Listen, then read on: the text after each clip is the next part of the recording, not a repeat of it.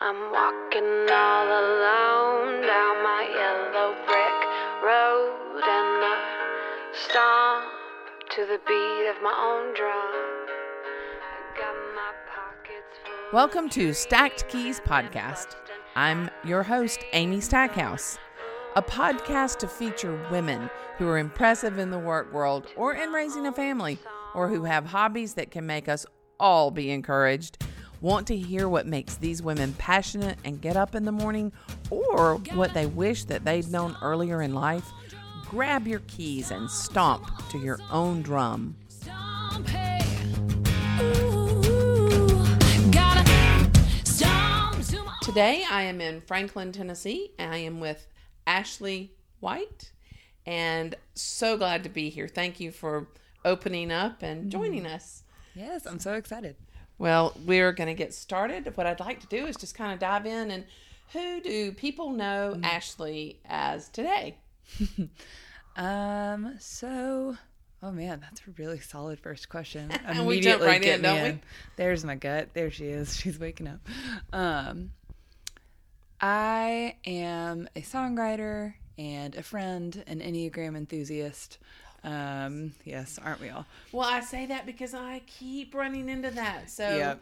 I am definitely fixing to dive there. But okay, keep introducing yourself Yes. because you just jumped me off there. So. I love it. That helps a lot. Um, especially you're talking to somebody in her 20s in Nashville. So we're all obsessed with the Enneagram. It's like a sub gospel here.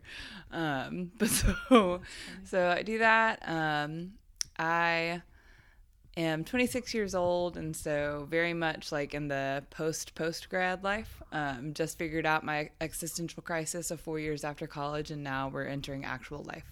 Um, so, um, I, all too familiar with hearing that. it's so true. It's so true. Um, so kind of freelance found myself doing a lot of social media content creation management stuff. So that's what I do to make money, and then just make up a lot of songs in my head and over dramatize every interaction I have, and it's great. Um, fun.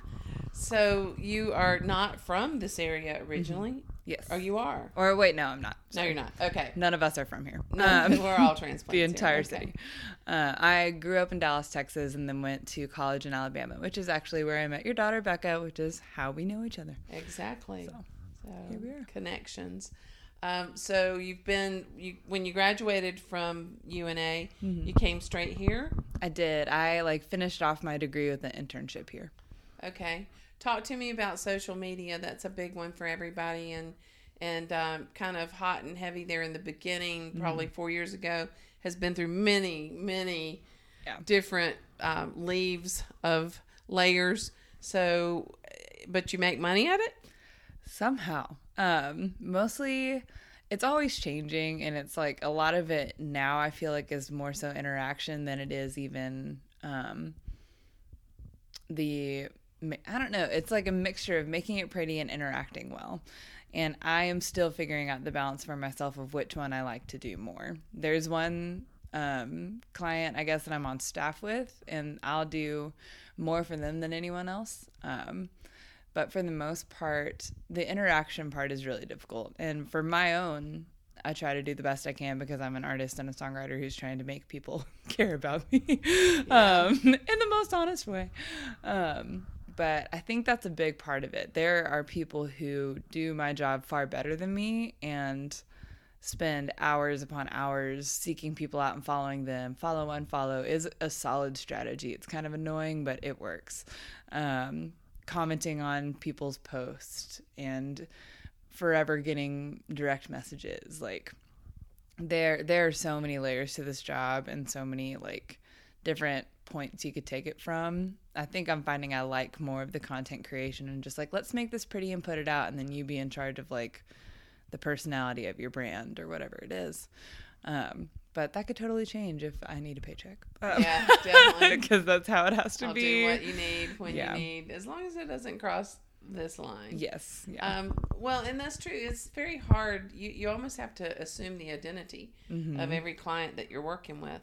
So is that hard for you to do? yes and no. Um, I think yes mostly. um, because like a couple of my clients are um, like orphan care nonprofits, and with nonprofits, you don't want to say anything wrong because everything kind of relies on the the audience in a way of just like them coming behind you. And so I we're gonna get into this later, but my Enneagram type is a six. And so I get a little anxious where I'm like, I don't want to say the wrong thing. And I can tend to overthink it. Um and so that, but then like I've also had a coffee house before, and people are messaging thinking it's the owner, and they're like specific questions like, "Hey, can we get this date on the calendar?" I'm like, I don't know, I just run the social media, um, and so there's a lot of boundaries to figure out even within that, where you're like, I can't like be the owner of your shop, um, but I can I can communicate and show the personality behind your shop, um, in a way, but like there's lots of communication that has to go into it that I'm still learning. Yeah. It's a it's a tough balance because every single client is different. Yes. You, the personalities are different. I mean, you're almost ghostwriting, Mm-hmm. but in order to do that effectively, you have to assume some of the character traits of who, whoever you're representing. Um, you mentioned boundaries. At, at your age, it's kind of hard to define boundaries, but yet you've had to probably do it all along. Do you see parallels to your college days to the same kind of boundaries that you have to find in your career? Hmm, that's a good question. I think in a way, like in a way in college, I had to decide what classes I liked, what I wanted to fill my time with, what was the most life giving, and there were a million and one options. Um, and uh, like those first two years, it's messy and you're choosing everything, and then you end up accidentally burning someone because you change your mind in that third or fourth year. Um, and so I feel like that happens in career as well. Not as much burning because hopefully we've all learned. Um, but a lot of those boundaries of like, okay, I could do this, like I can do it, but am I fully giving myself to it? No. Okay, so I have to choose this thing, and that requires an awkward boundary to be set there, not out of fear or out of I'm angry, but out of love, saying, I know I'm better here and I can serve you better occasionally. Like if I have a client who needs me to occasionally interact, I can do that better if I know I'm running where I feel most comfortable running. And there's a trust built there. Um. Enough trust that I can push up against the boundary line sometimes and then be like, okay, but like we have an open communication line that you will not ask me to do this all the time. And I found that a lot, uh, ironically enough, in college with some friends and some things I was involved in. Oh wow! So when you were in college, did you have any clue this is where you'd land, and career wise, and and what what was your major? It was entertainment industry. So Okay. I had no idea. I was just like, I'll sing songs. And I had, like, I'm going to class and hearing what the logistics of that means, but not fully experiencing it. I was in a band. We had so much fun. We were just college kids. Like, some of the guys in the band took it way more seriously than others, me being the others. Um, and so I think I moved to Nashville and I thought I would get hired by the church I was interning at and I would work in ministry. And that did not happen at all. So when did happen? Um, so it was a nine week internship in which my boss did not realize I had moved here. I had to sign a year lease um, because I couldn't find temporary housing. Um, and so I moved here for a nine week unpaid internship. Um, and my mom is a saint and was very helpful. Um, and got through it and then halfway through ended up having to get a job in a kitchen at a coffee shop not being the barista but being the woman behind the scenes making the waffles because everything was waffle themed Oh, interesting interesting life here i still have like a waffle burn mark somewhere on my arm boy. We've all got to Um, have those. So reminders. bad. It's like, oh yes, my first tattoo. Um, but but so I worked there for a little bit, and then one day my boss um, had me in. He's like, so how many more hours do you have? Um, I was like, oh, I'm done. And he was like, awesome. You're good to go. And so it ended. Um, and I'm still at that church and I love that church. And that man is one of the most like influential people in my life. But it was just a season from hell. It was like Oh, I hated I didn't I never wanted to move to Nashville. Um I wanted to move anywhere else but here and the church I was at there was um there were some songwriters out of it that I vowed to never follow because I loved them and had embarrassed myself by meeting them a couple times in the past at shows.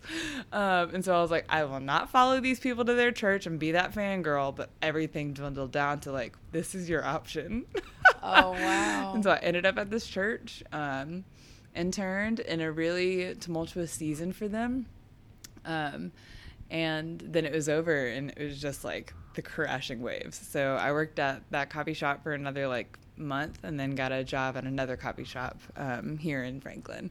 And it is kind of like City Hall for the entire town. So I got to meet people and connect with everybody from that church and um, a lot of the people who are still my people I connected because of that other coffee shop job I got. And it was like a place of renewal a little bit.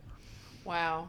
So who would have thought coffee shop, four year degree, Mm-hmm. coffee shop, but yet that's where your connections really Yep. took hold.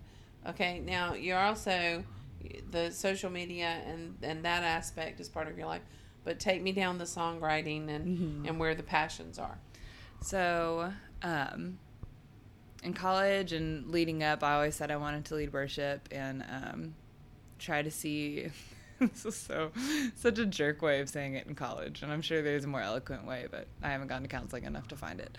Um, but um, I just wanted to see if Christian music didn't have to suck, um, and so that was kind of my catchphrase in college, which is just not it. Like I just wanted to see what different how Christian music could be different because I was leading worship a lot, and that's where my heart and my songwriting um, took me.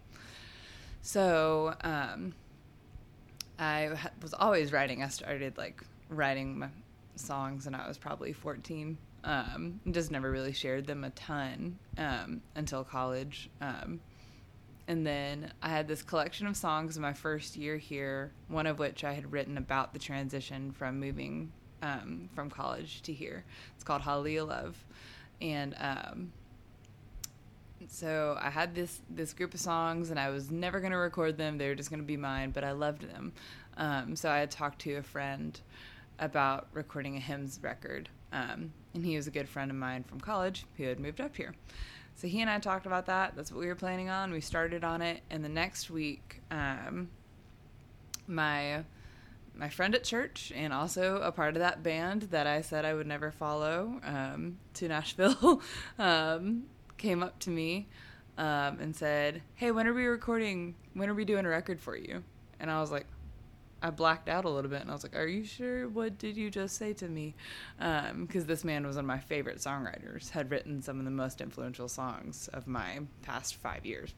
Um, and I told him I had just talked to my friend. He was like, "No, you're doing it with me." And he and so we he thinks I'm coming in later that month to talk about a hymns record. Um, and then I was like, "No, I want to do my originals, in, my original songs with you."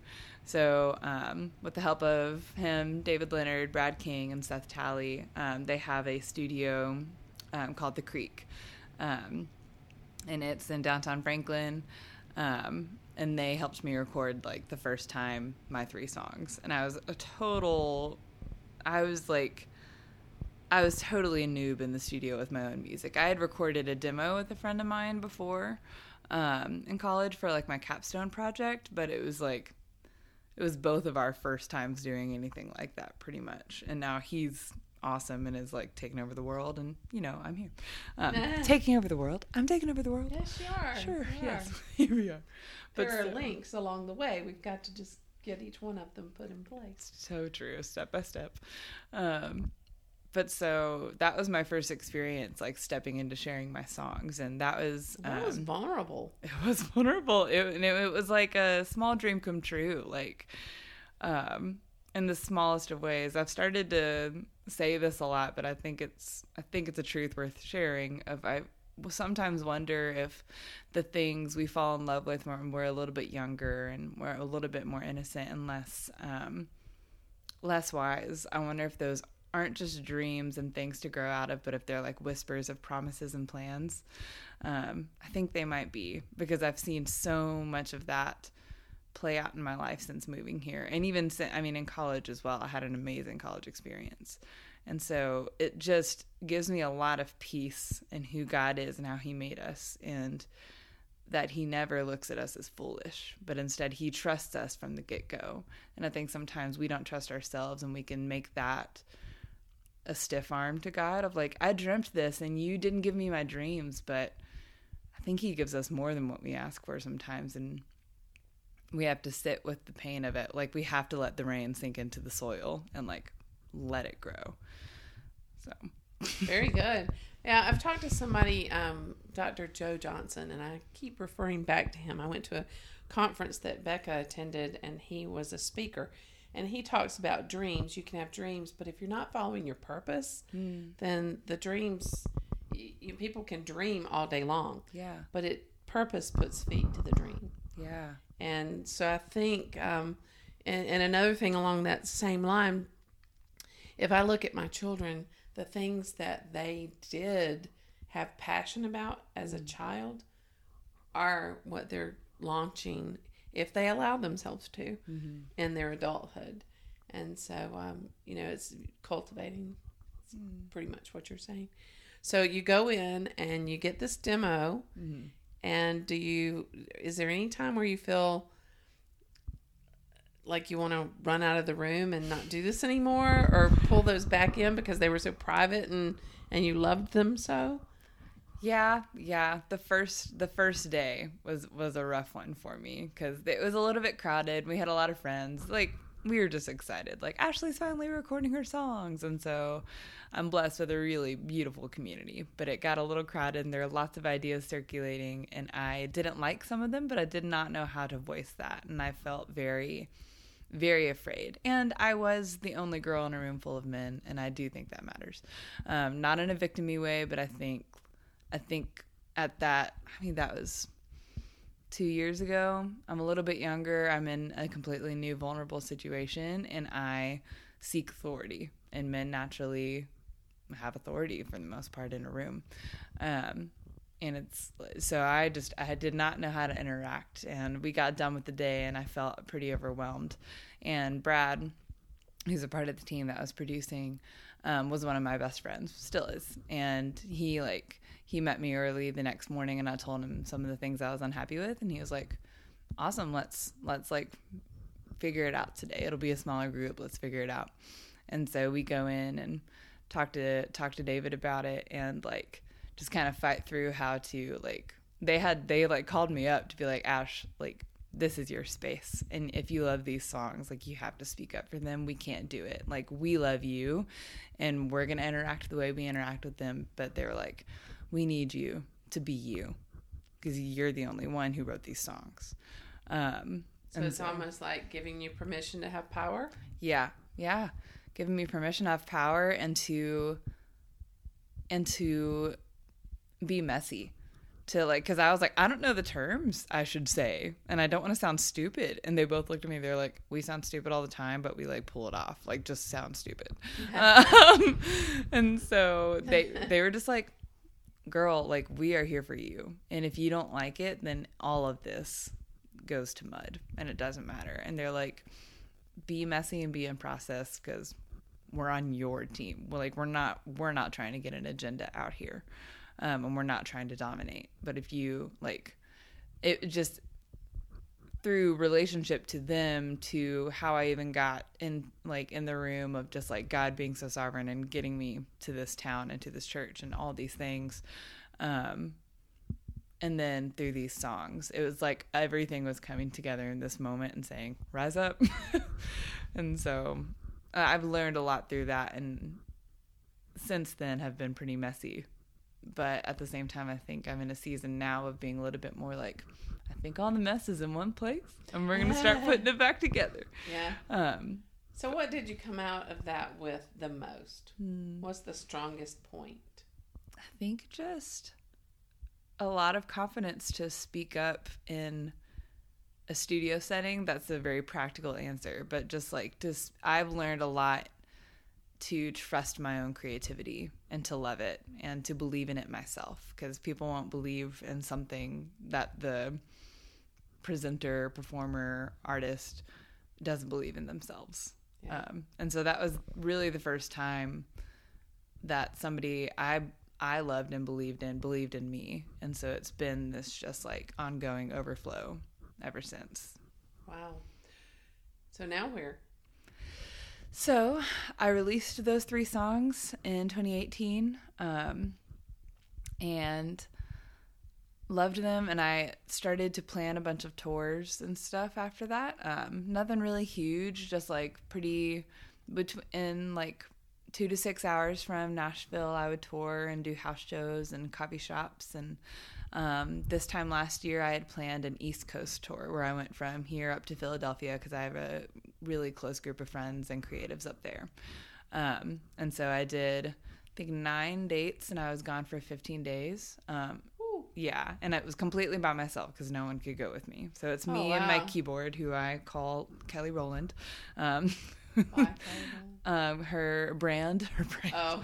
is Roland, and then Kelly Rowland from Destiny's Child. Because I used to end all my shows with the "Say My Name" cover, um, which would transition into "Bootylicious" after I'm singing like "In Christ Alone" or something. Which I just tell me God doesn't have a sense of humor. He does.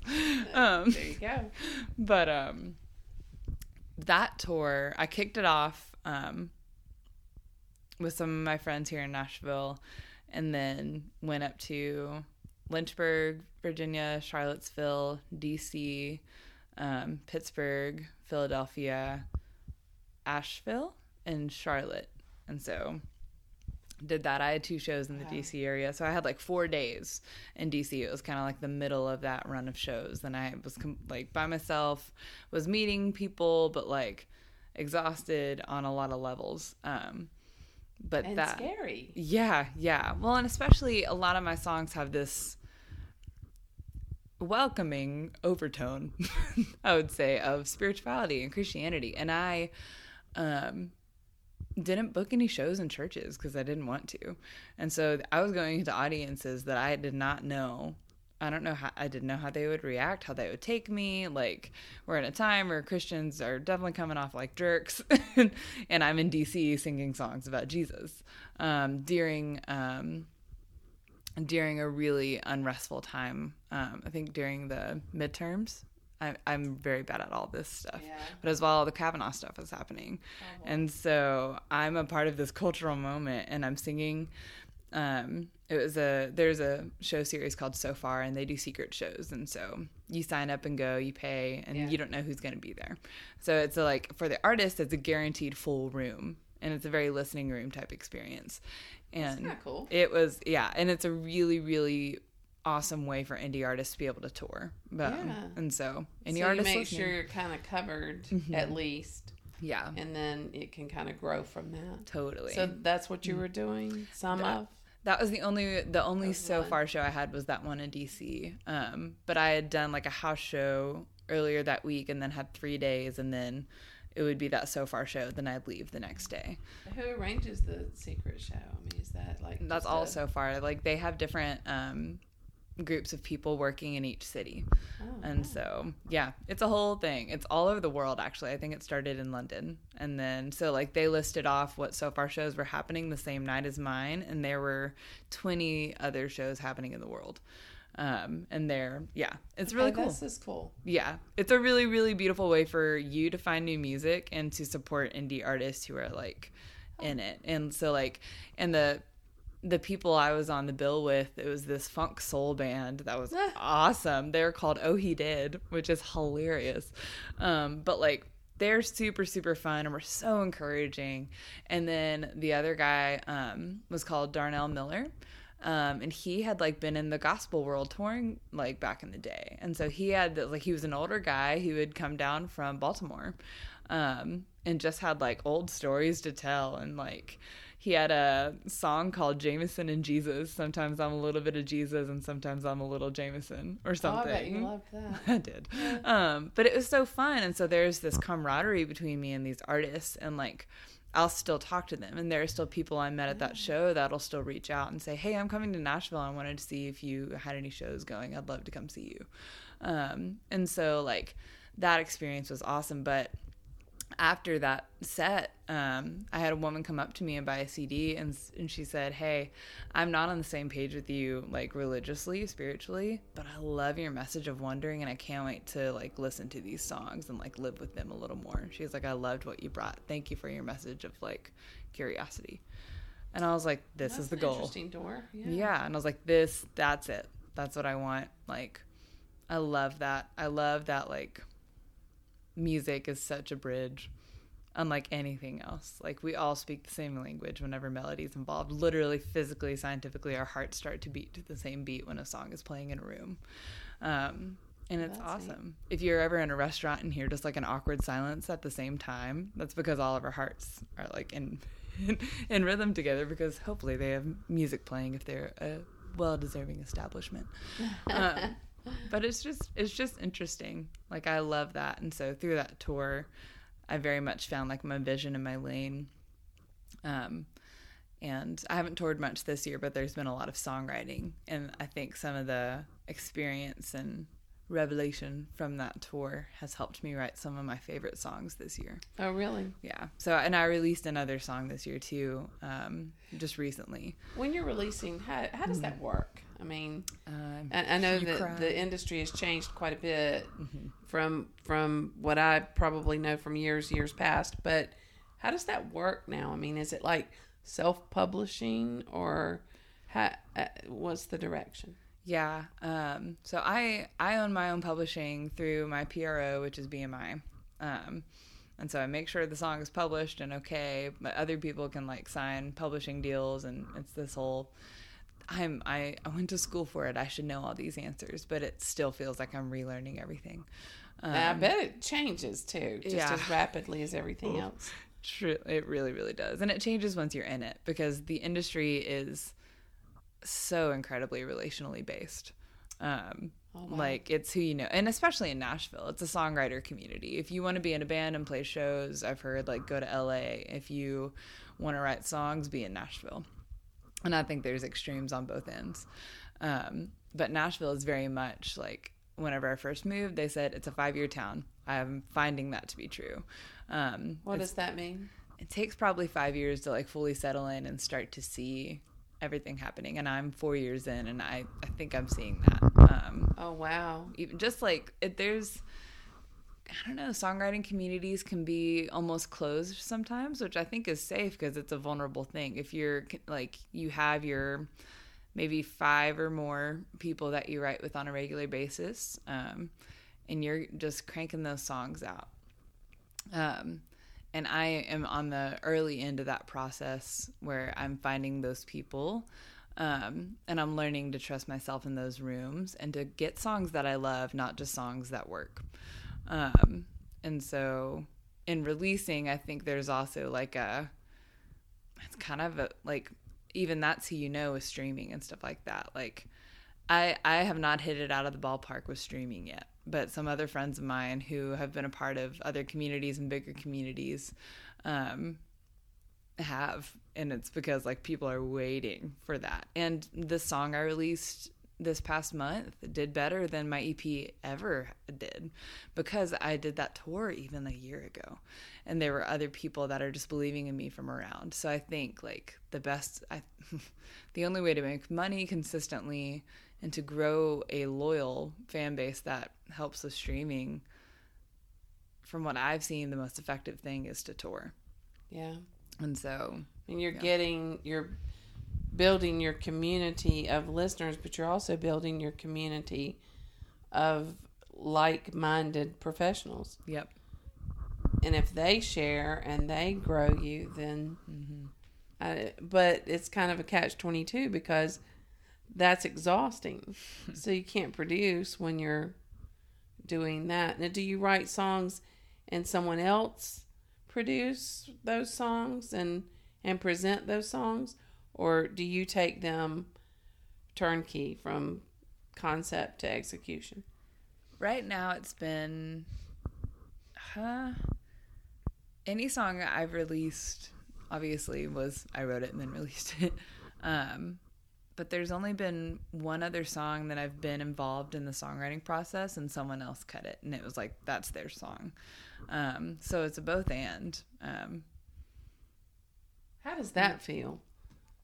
It feels really fun. I love it because sometimes I can be a part of a song that like you get to take a back seat and because you know you're not writing it for yourself, you get to step into this other person's shoes and you're not forsaking yourself by like putting in an idea that maybe you wouldn't say, but you get to just pretend a little bit, play pretend again. Um and so like be like see see what this person wants to say and give them those words and be a part of that and see them feel unlocked of like oh that's it Yeah. um, even melody wise like the song i the song that my friend released that i was a part of writing on doesn't sound like anything i would ever do but it's so fun to say i was a part of writing that Yeah. So you do get to just kind of step over in a little different world than your own, but then Yeah. step back in yours. yeah i think that's that's a part for me that is really rejuvenating is if i'm doing both of those things. Um, i have to remind myself it's rejuvenating. It's like going to the gym which i haven't done in years. Um, but but it's like oh this feels good once i do it. I just have to like make that Just rhythm. force yourself. yeah. All right, take me down this road. A lot of what you're doing takes a tremendous amount of self discipline yes. because you have got a lot of free time that you could just waste at the end of the day going, uh oh, I don't have anything. How do you position your day to be more self motivating, more productive at the end of the day? Um, for me, community is a big part of it where I like I have to sometimes I have to be like, "Hey, I'm super in my head. Like, can you go be with me on this?" Ask a friend to co-write, send a send a song to a friend. Um, but there's um a nonprofit called The Fold that I have become a part of. I run their social media, and it's um, one of my good friends is the co-founder, um, and they do these writing prompts. Um, and so it's like prompt-driven writing. This thing called the Amherst Writers and Artists Method, um, started by this woman named Pat Schneider. That's a long rabbit trail we could go down. Just know it's awesome. Um, it's amazing. But so it's these. Here's your prompt. Write for five to ten minutes, and then like, and, and the fold will host like workshops where you have the option to share those writings with the group or not. Um, but the rule in those workshops is the group must respond, but you're only commenting on what's strong, what stays with you, what stands out. So the vision is to um, help artists and writers find their original voice. Um, and so that's been something for me. If I'm in a really good place and I'm finding that rhythm, I'll do like a free write every morning where I'll give myself five to 10 minutes, like before I look at my phone, before anything. Um, I, when I'm really healthy, I'll like keep that journal by my bed and just let myself write. And I've looked um, through those over the last few months, and they're actually some of the like most clear writings that I have. Oh, wow. And so I'll I'll allow myself that, and then um, this prayer book by Justin McRoberts and Scott Erickson and things like that. I I have to really, for me, find things that inspire me and have to unlock maybe a door that hasn't been like touched in a while.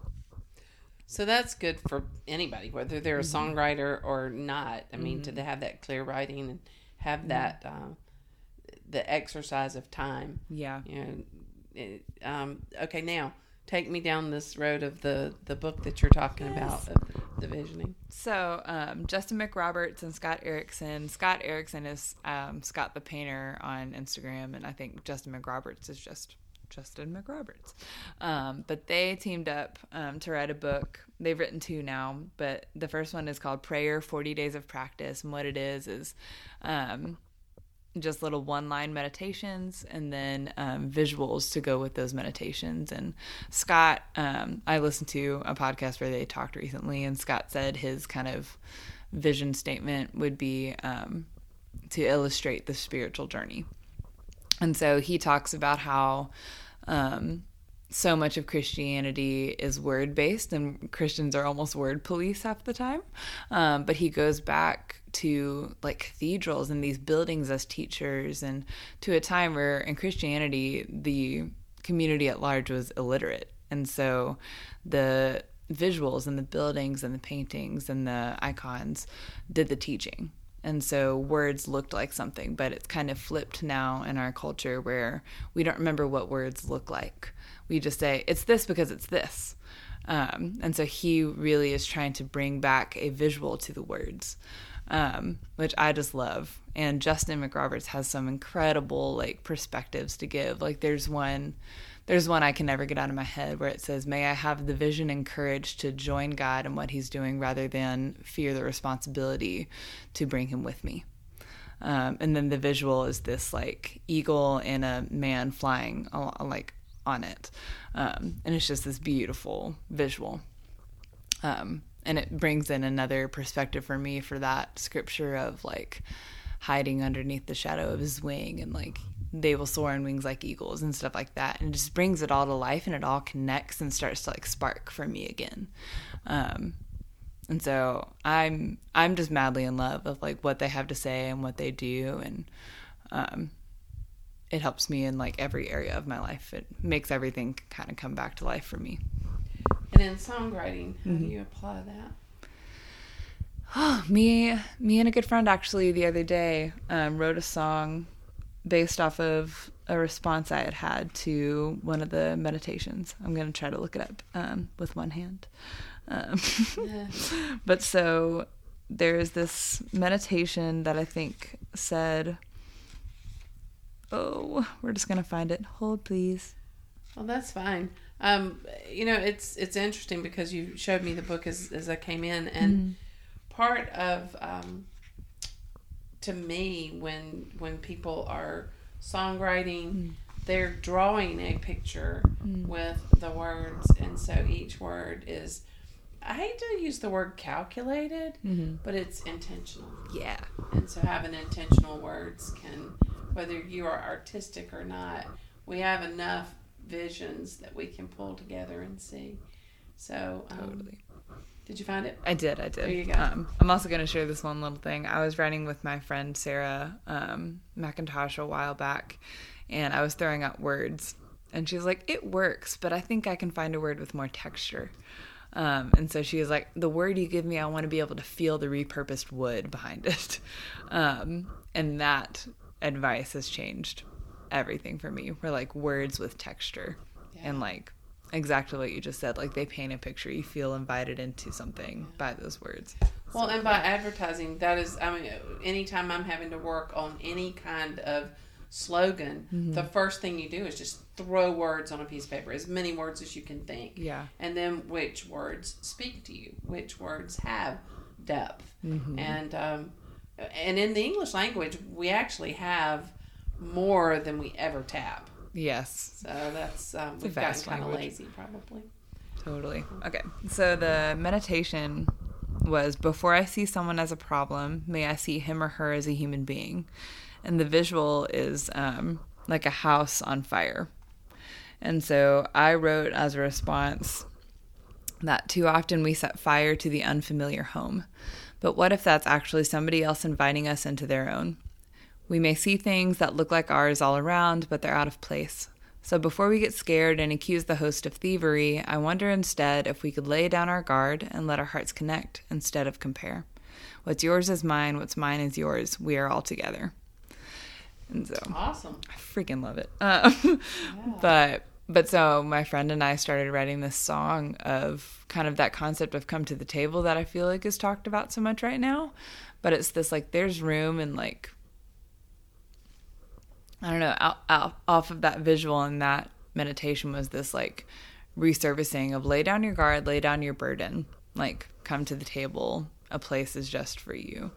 Um, and it turned into just this almost from God's perspective of inviting us and saying, There's enough, and you can come here and have plenty and rest and um, invite everyone you know. Um, but it made such a common concept kind of come back to life for me because of that visual and then that Oh, yeah. song It's takes on strong. another visual and it's like don't burn down the house like you might be invited somewhere um, so it's just i've loved it and it's brought everything to life so much for me I like that. Well, too, when you look at these visuals, I think is caring people. So often we would say, "Well, I wouldn't dare burn down somebody else's house," but if you attach the visual to those words, we do. So it kind of um, exposes, Mm-hmm. I suppose, would be part of it. Um, you keep referring to community and and you interact with other people in your writing or in your mm-hmm. sharing or so that's important to you. Mm-hmm. Um, have you ever had a moment where you felt lost community, hmm. especially as you were coming out of college? College is an automatic. You're with people. Yeah. Some you'll like, some you don't like, some you'll know outside of those walls, some you'll never cross again, cross paths again.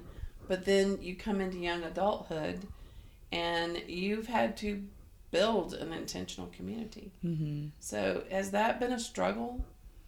Absolutely. Especially like that first year living here. Um, I felt really disconnected from the community that was so automatic and I didn't know if I would like click with this community. I think I felt like I definitely wasn't enough for it in a way. So I've gotten really lucky and I, I am very I recognize that I'm very blessed to have an extroverted personality. Um, it really works. Dorothy White taught me well. Thanks, mom. Uh, but um, I don't know. It comes in waves. I was incredibly lonely that first year, but that loneliness prepped a foundation for like this amazing community of people, and it hasn't looked the same from year to year by any means. Um, I can probably count on one hand the people who have remained consistent um, in four years post grad. Um, and it's sweet to see uh, there's a lot of us from college who live up here and whenever we reunite it's like no time has passed and we are just each other's cheerleaders and good friends and um, they have remained consistent so much for me but it's not the same as college where like that's daily. I think i used to think of community as like the people you hang out with daily. This is your quality time people. These are blah blah blah. And i don't think it's as much that anymore as it's just the people you have a really safe trust with um, and that bring out the best in you and you see initially the best in them. Um, and it doesn't rely solely on quality time which for me i can be pretty black and white and my love language is quality time so i'm always thinking this is it but i don't know people are more vast than that. Love is more vast than that. Trust and community is more vast than that, and it gets to cover spaces in between. So I've I've experienced that like kind of community opening up. Yeah. Well, all right, it's time to jump into these Enneagrams. I have come across them numerous times. So, just in everybody I've been talking to. So, it's evidently something that is very prevalent out there. And, um, and it, you know, I come from the background of the Myers Briggs, and it's, you know, all in business and figuring out how you communicate. And then there's the love languages, you know, that you learn so that you know how to do for some people. And, you know, if you're a hugger or a toucher or whatever, but then you do that to somebody who's not, then, you know, it's all a disaster. So this is not a new concept, but this is something that seems to go a little more deep into the reasons, maybe. Mm-hmm. So take me down your path of Enneagrams. So I am. This is about to get very heady. I'm a counterphobic Enneagram six with a wing seven. Um, sixes are a whole thing. I feel like sixes are the most misunderstood, and like the fours are getting mad at me by saying this, but the sixes, everyone's like, "What the heck is a six? And I'm like, "We're a loyalist who's like occasionally really anxious, but like all the literature on Enneagram makes it seem like sixes are running around with like chickens with their heads cut off. But I'm like, ah, maybe it's because there's so so much to get into. Sixes have like two breeds, which is counterphobic or phobic, and counterphobic is a little bit more I'll lean into my fear and attack it before it attacks me, and phobic is I'll make a way around my fear and like kind of not be as assertive. Um, and we can be both at any given time, but your odds are you're more one than the other.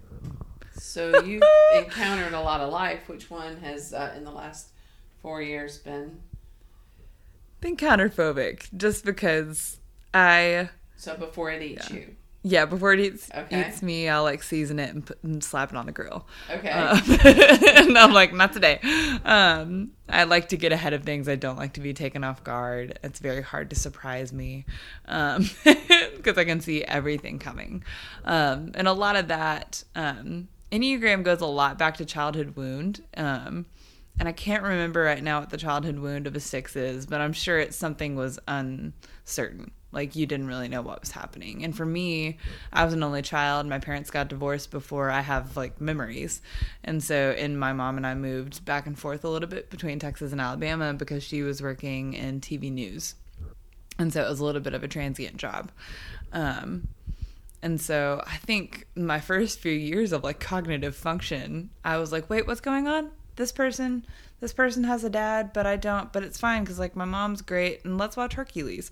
Um, um, and so I think I grew up very much um, figuring everything out on my own and seeing mom work really hard and wanting to not um, be too much in the way and to be easy. Um, and not having dad around a ton because he also worked in TV and moved uh, around a ton until I was like, till I was a little, I think I was like a teenager whenever he like kind of landed somewhere. Um, and so it was just a lot of like, all right, Ash, figure it out. Um, I don't think I felt super safe asking questions. And I think a lot of the time that only child mentality of like, no one else is asking these questions was very present in me. Um, and so that forms a very loyal person who can feel all the things um, and kind of see what's going on, check the worst case scenarios, keep herself safe, um, but does struggle to ask for like loyalty returned, um, and does struggle to um, receive love a lot of the time. Um, sixes and twos can look super similar, I would say. Um, and I sometimes can look a lot like a four because of my creative bent. Um, Yeah, I was gonna say, does that mix in there too? Because you have the creative bent, and then you can get some of that that you're missing as a 6 through the creativity that you're putting out there. Totally. Yeah. Yeah. And I've experienced, like, I think through knowing Enneagram, I've been able to realize, oh, this is why I do this. Oh, this is a tool. And now, like, I know how to use Yeah, it. use it. Um, so I've started, I think the later you get in your 20s, you start to realize some disappointments of maybe things you thought would be happening by now that aren't. And I've found recently I've been able to write songs about those things and experience them in a way that's more special to me than if I had gotten what I wanted. Um, and it's such, like, I am so grateful for that gift. And I think I can use that gift and have fun with it a little bit because of this personality awareness because I was super into Myers Briggs as well in college. Um, and I think Myers Briggs would say I'm an ESFP. And that taught me a little bit of like, you love to like entertain and like have fun and community and all these things. And then Enneagram reminded me of the depth that there is to all of that. That sometimes ESFPs in Myers Briggs world don't get the credit for the depth we have. Um, we're just the golden retrievers. And you know what? We are, but golden retrievers, like, we're People great. love golden retrievers. It's so true. It's so true. um, but yeah, so all of that, if that makes sense. Yeah. Well, I think it's fascinating because it um, almost frees you from what might con- be considered a burden to make it an asset, make it a tool. Yeah. From what I keep hearing about people that are truly not just diving in, but they are swimming in enneagrams. um, so, but do you find yourself? This is where I'm a little confused. Do you find yourself analyzing other people, going, "Oh, you are a," and then, or, or Not as do you find badly. is it more personal? It's more personal because the cardinal rule of the Enneagram is never to type someone else. Um, like most of the time, if you dive into Enneagram, the first thing you hear is, hey, don't be the jerk that like gets onto your friend for being a one. Like that's not that is not the purpose of this. It's just not. And I experienced a lot of analyzing and typing people with Myers Briggs in college because we all thought we were the kings and queens of personality quizzes. Right. Um, and so we're like, oh, you're such an INFJ, blah, blah, blah, blah, blah. Like, you know, that was such a common conversation thing for me in college was to be like, oh, she's just an INFP and blah blah blah blah blah. Um, and so I've experienced it a little bit less in Enneagram because Enneagram is so much more free flow in a way and a lot more whole in the understanding. In an easier way of putting it, it's a lot more complicated than Myers Briggs. You can't just look at someone and be like, you're an eight, because they could be a two who's in a really stressful season, or they could be a four who's really healthy right now, or they could be a seven who needs to lean on their eight wing right now, or a nine. Like they could be anything. And so it calls you to really get to know the person and be curious about them and and that allow that curiosity about them to reflect curiosity in yourself and we see fully who each other are in each other. It really is unpacking the baggage, mm-hmm. unpacking what made that response or mm-hmm. reaction. But is it a little fearful too? I mean, if you start going down that road and you mm-hmm. start looking at, you know, like you were talking about in your early childhood, the, sometimes people want to just shut that door and not worry about it anymore mm. or deal with it or but when you're a songwriter you kind of pull in experience to help you with those deep and solid words. Mm-hmm. so it's kind of just like a bundle. Totally. Yeah. And i think it might be my like counterphobic self that i'm more fearful of the things i don't know than the things i do. Like i saw something on instagram about a six earlier and it was like always tell me the truth. No no truth is um, gonna hurt me more than if you had lied like or something you didn't tell me. Well we used to say um, in, in our family omission is a lie. Mm-hmm. So you know that's kind of down that same road of uh, yeah hand me the truth. We we at one point had a I don't know, something in youth group where you went around and you were telling, um, and I was a ca- um, um, chaperone to a lot of things, and so we had that experience where the kids were to say, "What's like your family rule? What's the one big thing?" And my three could tell you honesty. I mean, you you mislead me, mm-hmm and I'm not going to be a happy person. Yeah. Tell me the truth, we'll deal with it. But 100% dishonesty um, will catch us every every time. mm-hmm So, um, in your childhood, only child, and so did you have extended family that you were involved with? Do you ever feel yourself pulled in the different family directions? Um, because I never got to know my dad's side of the family super well. I can only remember like one holiday gathering with them. Um, and I had an uncle that I really clicked with there, and I haven't seen, um, I haven't seen anybody on that side in, in a while. Um, some of that's because I moved away from Texas, and I think a lot of them are there. Um, but I just didn't have much of a consistent relationship with my dad, so there wasn't much of a consistent relationship with his family. And my mom's side of the family is really small, and the only other person close to my age in the immediate family is my cousin, and she is over 40 now. So she was all, I think she's like 15 years older than me. Um, so it was just kind of me and the dogs. Um, um, like I, in that moving around a lot at the beginning of my life, um, I feel like I would, I remember my grandparents coming to visit at times, but so like, think this is all kids. It's like you remember, oh, this is my family at age five. Um, Yeah. And I think add in a childhood of moving around a little bit in those like forming years. It was like, oh, oh, it's you guys. Okay. Um, and that's just how I took it in. That's not because anybody raised me wrong. That's just, Yeah. I think I lived in a lot of movies and a lot of feeling people out and just trying to figure out like, okay, what what am I doing here?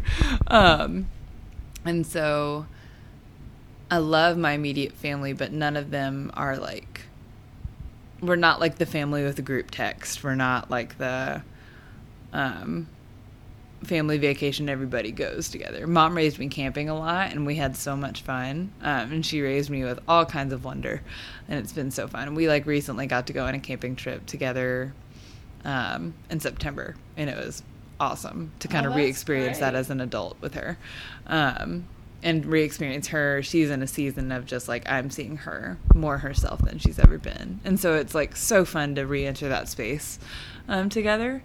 Um, but but yeah, I don't think unfortunately, I just don't think I'm incredibly family oriented because she also raised me to be really independent. And I'm an only child. So I think every friend you find becomes your family. Yeah. Um, There's nothing Yeah. wrong with that.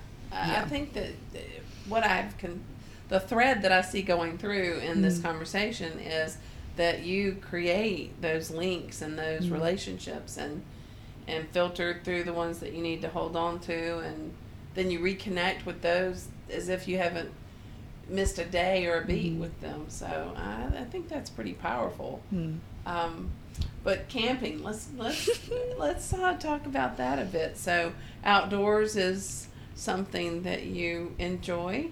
I do. Not as much as my mom, I'll be honest. Um, but then again, she was also talking about wanting to get an Airbnb rather than stay in a tent another night on this trip. So I was like, have I turned you?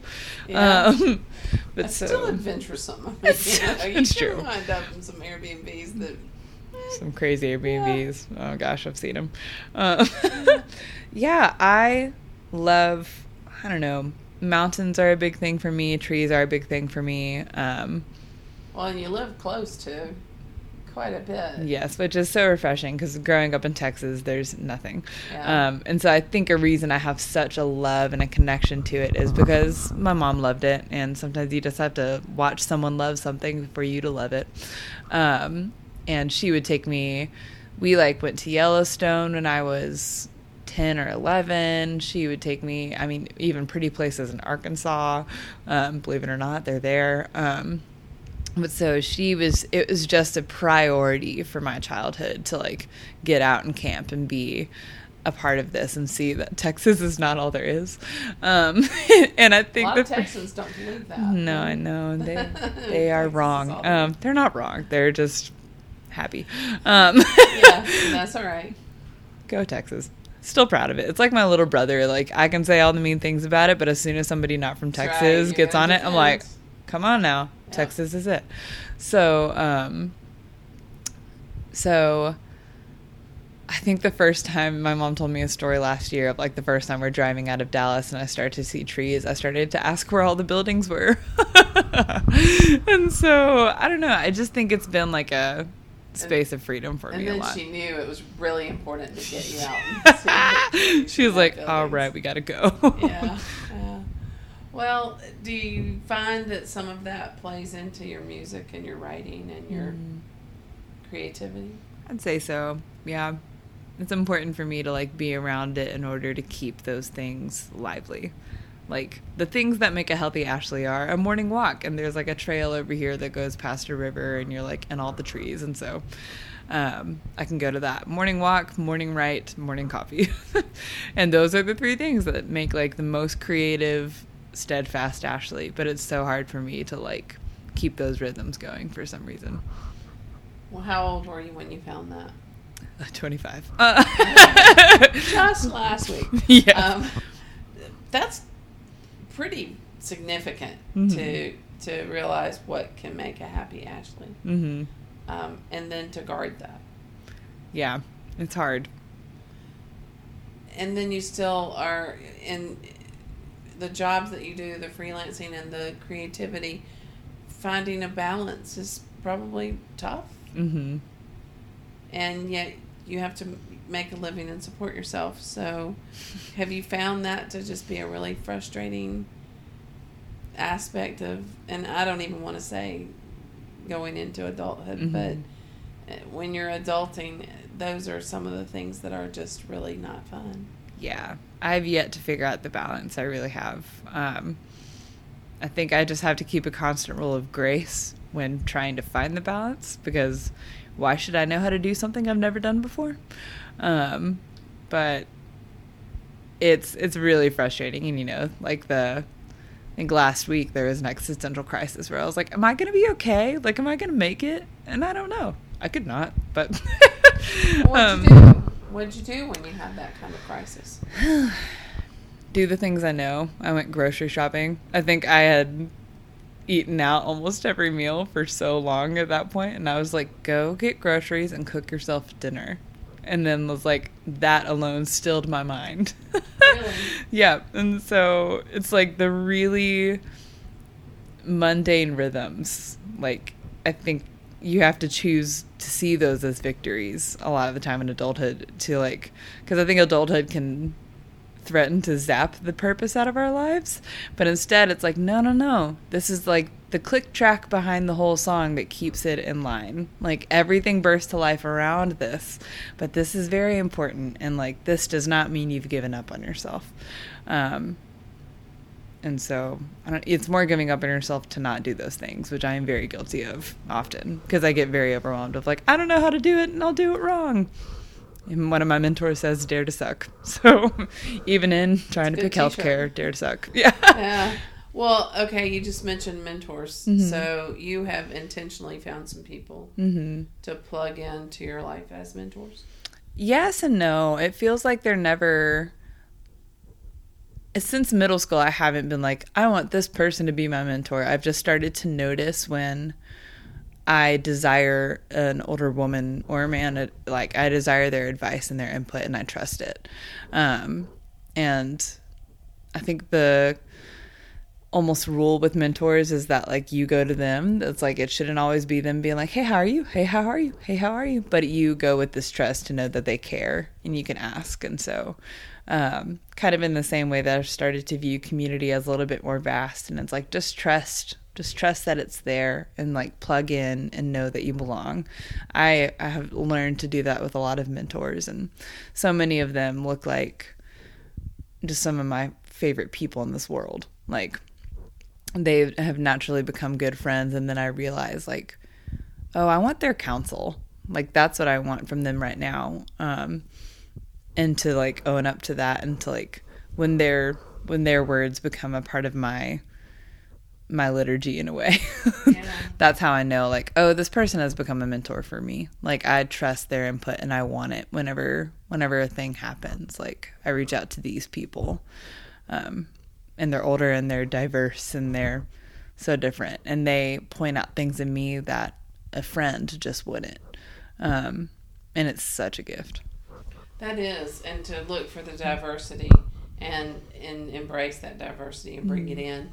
Um, you said something a little while ago about um, going into the male dominated room and, and them having the authority. Um, how do you deal with that thought? And, and is it one that keeps coming up that you keep having to face and kind of slay? In a way, I think I'm to say this and try not to sound weird. I love men. I'm such a fan of men. I'm a champion of men. I also think women are the freaking best. Um, and I think a lot of the time men don't realize um, maybe how they can come off in a room or how they're functioning naturally just because it's what's easy. Men gravitate towards what's natural and they don't overthink as much. In in a way, they do overthink. They're they are human, um, but it's a very different way of interacting that men do and then women do. And so whenever you bring in the two, um, I think I don't know. I've had to learn to be patient and to just like, even if I feel like I'm going to be inconvenient, which is my worst fear with men, um, for some reason, um, I have to say what I'm thinking, um, and just trust that it'll be heard, and trust that if it's not heard the first time, that I'm worthy of continuing that dialogue and for asking what I need. And I think a lot of the time, um, especially in creative rooms with men, they get really excited and they're like going for it. And then if you as a woman are probably caught up on something, this is what I've experienced more often than not, especially in songwriting. The guys are like going for it, the song's there, the melody's there, it's perfect, they're on a roll, and you kind of get a check and you're like, um, I think it needs to go this way. Um, and sometimes it, like especially when those ways are different, um, it takes like a conversation. It's like, okay, come meet me here. Um, instead, I think a lot of the time the tendency in those rooms is for the woman to like really rise up and be the bigger bear. But I'm like, ah, this might be like some of my conservative up- upbringing kind of peeking its head into my life now. But women are, there's like a, book I read when I was in college called Captivating that most Christian women have read, I would say. Um, it's by John and Stasi Eldredge. And I think Stasi says women are made in the image of the beauty of God and men are made in the image of the power of God. And both of those things exist to create um, and to and to just be beautiful and to be whole. And so I think it's seeing that and not seeing one as more or the other, not seeing one as complementing one or the other, but saying, no, we both belong. And I think the challenge for women is to check do I believe I belong because I'm scared that I don't, or do I believe I belong because God did put me here? And I love this person and I love myself, and I'm going to see how we're both belonging in this moment that god god set the table and we sat down on it sat down at it rather than rather than thinking the man's an authority and he's always gonna be this or that i think sometimes men just don't realize because it's just been how it that's just how it's been for hundreds of years that men naturally have the authority in a room and blah blah blah so we cannot always get onto them and blame them for taking the authority and being being dominant sometimes because that's been the rhythm for hundreds of years. In a woman, our dominance gets to be different. And it does it's not meek or gentle or like quiet, but it's beautiful. And I think there's a power in beauty that causes change. Um more than just straight up power and they have to come together. Yeah, I can see that, and I I really appreciate your comment of you can't really blame the way that the dynamics have played out because um, I, I have a favorite quote that um, Schwarzkopf said when when he was leading. He said, "When put in charge, be in charge." And I tried to empower my kids with that, my girls with that. If you've been given the leadership role, if you've been given the authority to take a project or take a discussion, step up. Yeah. That's the moment. But to kind of crawl up to that moment, you almost lose the position, and then somebody's got to take it. So, um, well, it seems very powerful. It seems that you have a lot of opportunity through both your music and and your social media platforms that you're working with. Um, what directions do you see going? Is it just in the moment and following where it goes, or do you have some laid out plans? Man, it's so hard for me to think of plans now because nothing has worked out thus far. Um, the train's coming. Um, I would say I would love to um, be a working songwriter and kind of be a part of that um, career and workforce of getting together and writing songs and helping other people say what they want to say and as well as releasing my own stuff. And i did love touring um, so i would like to enter that world again um, but not at the cost of being exhausted and um, being alone. So i think i'm waiting to see the next season of that for me um, So being alone is not attractive.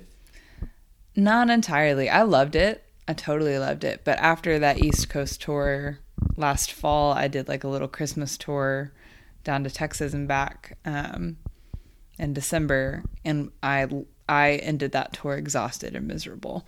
Um, so I just think it was too much. Like there at least needs to be a merch girl going on tour with me, you know? Yeah. um, oh my gosh, you're that's right. You're doing all of it. hmm Yeah. And so, and it's just in rooms you don't know, and you're seeing people you know along the way, but it's very different because it's like you're at work and they're just like, they think it's super fun that they're hosting their old friend from camp um, for a house show. And, um, in, and I heard on a podcast the other day, music is probably the only job, or just creative jobs in general, are the only ones where if somebody doesn't like your product, they say they don't like you. Like it's like, oh, I don't like Adele, um, which what a travesty. But um, but no one else would say like that about Oh, you're uh, right. so many other jobs, and so you can feel that happening in a room. company. Yeah. The person. yeah there's there's not much to hide behind in these like creative jobs. And you can feel that happening um in those house show rooms and you're like i don't know if this person's liking me. And also people process differently all over the world. So you, they can come up to me after a show and be like i love you you changed my life. But that whole time they're like looking down at their phone or like looking up in the ceiling or their eyes are closed.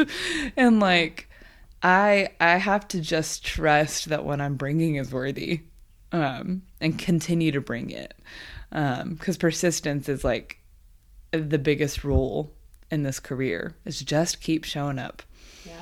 And it takes a tough skin. Mm-hmm. It, it takes a tough skin in any career. I I had um, board meetings where I had a lady who was on my board of directors, and in the meeting when I'm giving a presentation, she's um, knitting, she's crocheting, and I'm like, seriously, don't you think a note might be something we could do? Right. And I realized that that was how she listened, that was how she processed. But to me, it was like eyes, put your eyes on me while we're talking. And Mm-hmm. Yeah. so I can only imagine being a performer, um, how night after night or day after day having to kind of pull that from within and not totally get it from that outside.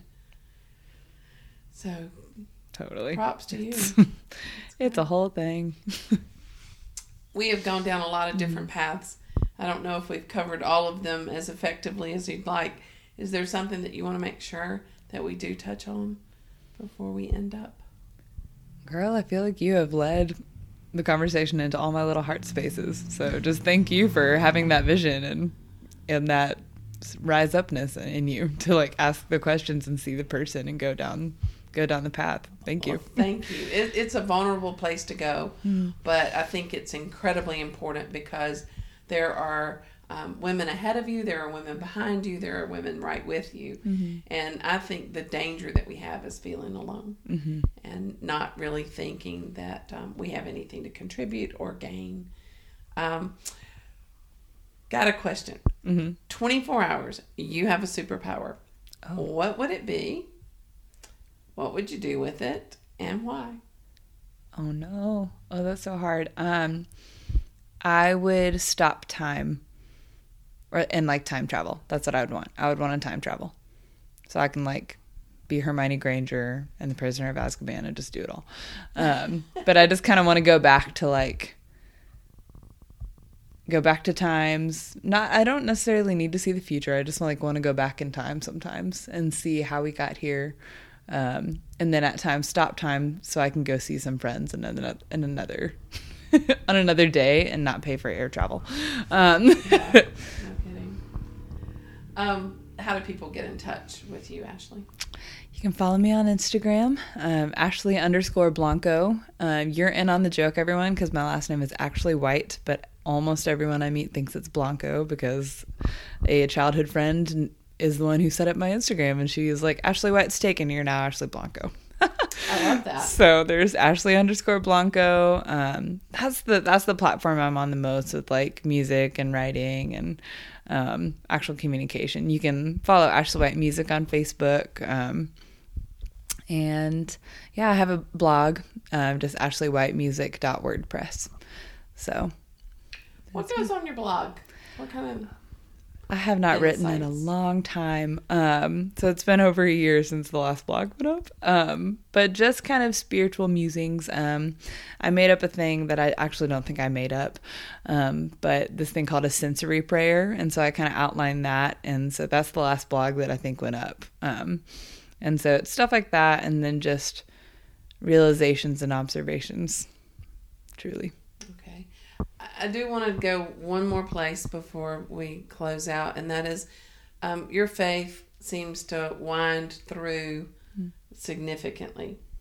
So, at what point in your life was faith a real draw for you? Hmm. Man, I'm trying to think. Um, probably middle school. I I became a part of a youth group that was really thriving and being fed meat and not milk. Um, and pretty early on, our youth pastor left. Um, like seventh grade, he left. But I remember in sixth grade, I would feel guilt for cussing for the first time, and he would sit with me and talk with me about what that meant, about my faith and what God thought of it, and all this stuff. And so, for the first time, um, I had a male authority figure sitting with me and just being there and not needing anything from me, but sitting in things that I considered were like silly. Like, it's so dumb that I'm worried about cussing and like everyone else is drinking at a party, you know, I don't know. Um, but he would sit with me and never diminished it. And so that made me really, really curious. And when he left, I saw our youth group really rally. Um, like a lot of the older students became mentors for the younger ones and took their leadership really seriously. And um, so I started to see faith really walked out. Um, and I was really curious about it and I really loved it. And I was just like, this feels right. Like this this brings purpose to everything that has happened for me. And of course, I think a part a part of the narrative of me not knowing much about fatherhood, like God presented Himself as a father, um, and a safe place, and as someone who was always present. And so from then out, um, the youth group just it was it was a really good place of learning, um, just good lessons and consistent deep lessons. Um, so continued in that. Um, went to college and was a part of a really vibrant faith community. Um, that I, I feel like every every space I've ever been in has pretty been pretty open to questions. Um, I think in high school I felt sometimes that I took it too seriously and they told me to chill out. And so that was the part where I think a lot of the times my love for things comes out in questions and doubt. Like if I really care about it, if I'm going to commit to it, odds are I'm going to doubt it for a little bit. And so I think that was a part of me that was kind of healed in this season. Um, where I'm a part of a church that's just like we're going to live in the tension and we think that might be where Jesus is. Um, and I totally agree with that. That's interesting. Talk Mm-hmm. to me a little bit about that. Um, just kind of that tension of doubts and questions. Um, I don't know. I've I've continued to have this um, picture in my mind of two extremes, but in between there's a bridge, and I think we might meet on the bridge. Um, um, and we'll talk about how culture is really polarized and divided right now, but I don't think that's the point. I think that would be the distraction is if we're worried about that, if we're worried about the water under the bridge instead of like, there's a bridge. Like, we are safe. Yes, it's polarized. Yes, it's divided. It always has been. Um, but the Holy Spirit, and it's like Father, Son, Holy Spirit, that's like the picture I get. Like, God is in it all and everything belongs and every dot connects. And I think in order to see how the dots connect, you have to walk sometimes a thin line. Um, and so live in that tension. Like, if something rises up in you that looks like fear or doubt, you don't have to like dismiss it. Like, perfect love casts out fear but in order for it to cast out fear you have to know what you're throwing out you can't just start th- like throwing everything around the room. Yeah because then you can't find your faith at all. Um, and so and there's also a theory called the eight main emotions by chip dodd um, where he like sees these eight main emotions that we all have as people and there's a gift and an impairment of each. And the gift of fear um, is faith and wisdom and the impairment is rage and control. Um, and there's a it's like fear shame guilt lonely hurt glad sad um oh and i always forget the last two but you can look it up. I was It's impressed. It's- with those. it's great. Uh, it is it's a theory i learned when i first moved here that has been a gift to me. Um but so if i'm a enneagram 6 i struggle with fear a lot. But that also means if i receive that as a gift if there is no foe if nothing can stand against me if darkness is as light to god if god is exactly who he says he is then fear fear of god is the beginning of all wisdom I can follow this path and there's nothing there's nothing that overwhelms or nothing that overcomes. Like the darkness has not understood the light. And so but there's a lot of tension in that. You have to then sit with the scars and like kind of see where they came from and ask and and recognize where God was when you weren't looking for him. um, and allow Him to rejoin you and to renew and refresh. Very interesting. I think we could just keep going and going, but uh, what I really appreciate is that there's depth to your thought, there's depth to your words, and um, and you don't just own that. I mean, everybody can kind of explore into that and just slow down and kind of figure out what your routine is to make sure that you can get that. So, mm-hmm. Thank you. It's been amazing. I appreciate you being with us today. Yes, thank you. down Loved it. yellow brick road and I stomp to the beat of my own drum. I got my pockets full of dreams and they're busting at the